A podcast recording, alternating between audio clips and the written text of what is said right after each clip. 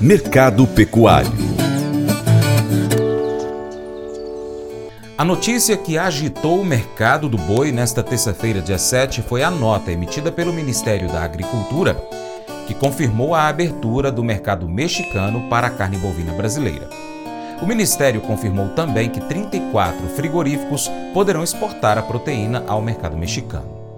De acordo com a pasta, a, negociação para exportar a proteína brasileira para o México começou há mais de 12 anos. O Ministério lembrou que na segunda-feira as autoridades mexicanas publicaram os requisitos para a importação da carne bovina brasileira. Também neste ano, o México permitiu a importação de carne suína in natura. O México permitiu a, a importação de carne bovina de Santa Catarina, que conta com o reconhecimento da Organização Mundial de Saúde Animal, OMSA, de zona livre de febre aftosa, e também da proteína in natura e desossada de outros 14 estados. O consultor Vlamir Brandalize fala também sobre a provável retomada das exportações para a China após a confirmação do caso atípico de mal da vaca louca. Frango e suíno também estão com o mercado crescente em demanda e em exportações. O mercado das carnes agora está na expectativa aí do que o, o, governo aí através do Ministério da Agricultura vai conversar com os chineses para retirada do embargo da carne bovina e liberar novamente as exportações. Há indicativos que a própria Rússia já está bloqueando basicamente importações da carne bovina ali de, do Pará e liberando a carne bovina dos demais estados. Então o giro do boi vai começar a andar aí nas próximas semanas, mas nessas últimas duas semanas e provavelmente nessa e na próxima os embarques vão ser fracos aí na exportação mercado do boi que andou a 260, agora já fala em acima de 270, 275, alguns apontando já níveis maiores. Se a gente olhar B3 já é tudo acima de 290. Então, mercado do boi começando a ganhar ritmo, mas o susto foi grande e agora é questão de recuperar e juntar os pedaços aí para voltar às negociações. É um ano de recorde de exportação, temos espaço para isso. Mercado do frango, o frango também segue aí com, com boas expectativas de exportação nesse mês, com boa expectativa de demanda, mercado crescente aí nesses próximos dias de março aí, que normalmente é um bom mês aí de demanda interna. As exportações para março há uma expectativa que ande perto de 400 mil toneladas aí. O frango tem fôlego para 4,8, pode ir até 5 milhões de toneladas esse ano. Há uma expectativa de seguir batendo o recorde histórico de exportações. Esse é o mercado do frango. Com relação ao nosso mercado do suíno, suíno, como é que está o nosso suíno? Suíno também buscando exportações, criando espaço para novos negócios. As exportações agora do mês de março há uma expectativa que chegue acima de 90 mil toneladas. O mercado vai pressionando aí.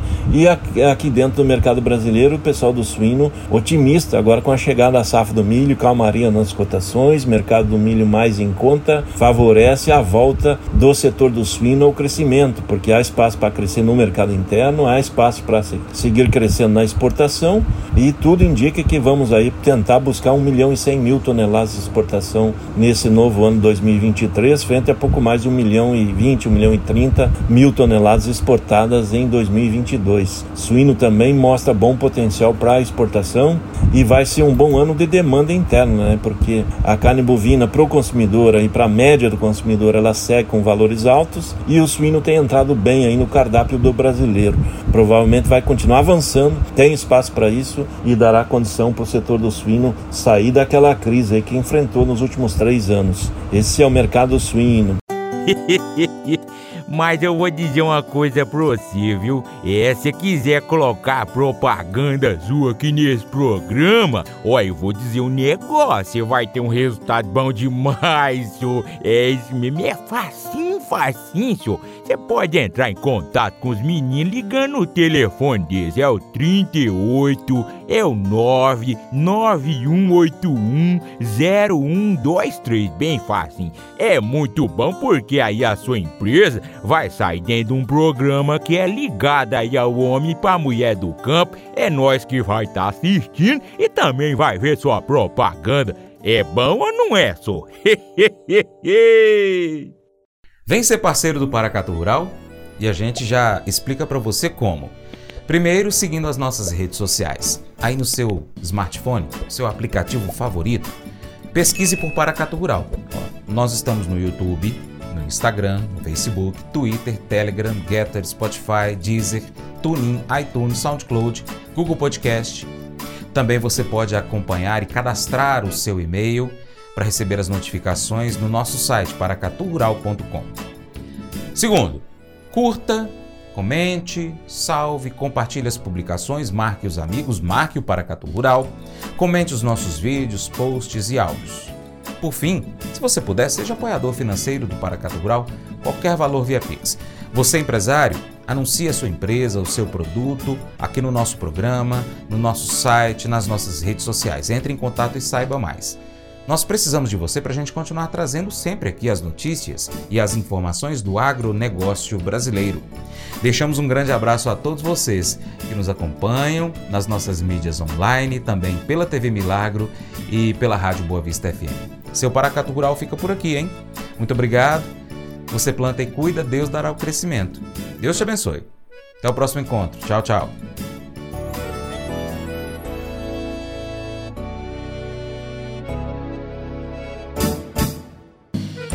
Acordo de manhã para prosear no mundo do campo, as notícias escutar. Vem com a gente em toda a região com o seu programa Paracatu Rural. Tem notícias, informação e o mais importante, sua participação. Programa Paracatu Rural. Programa Paracatu Rural.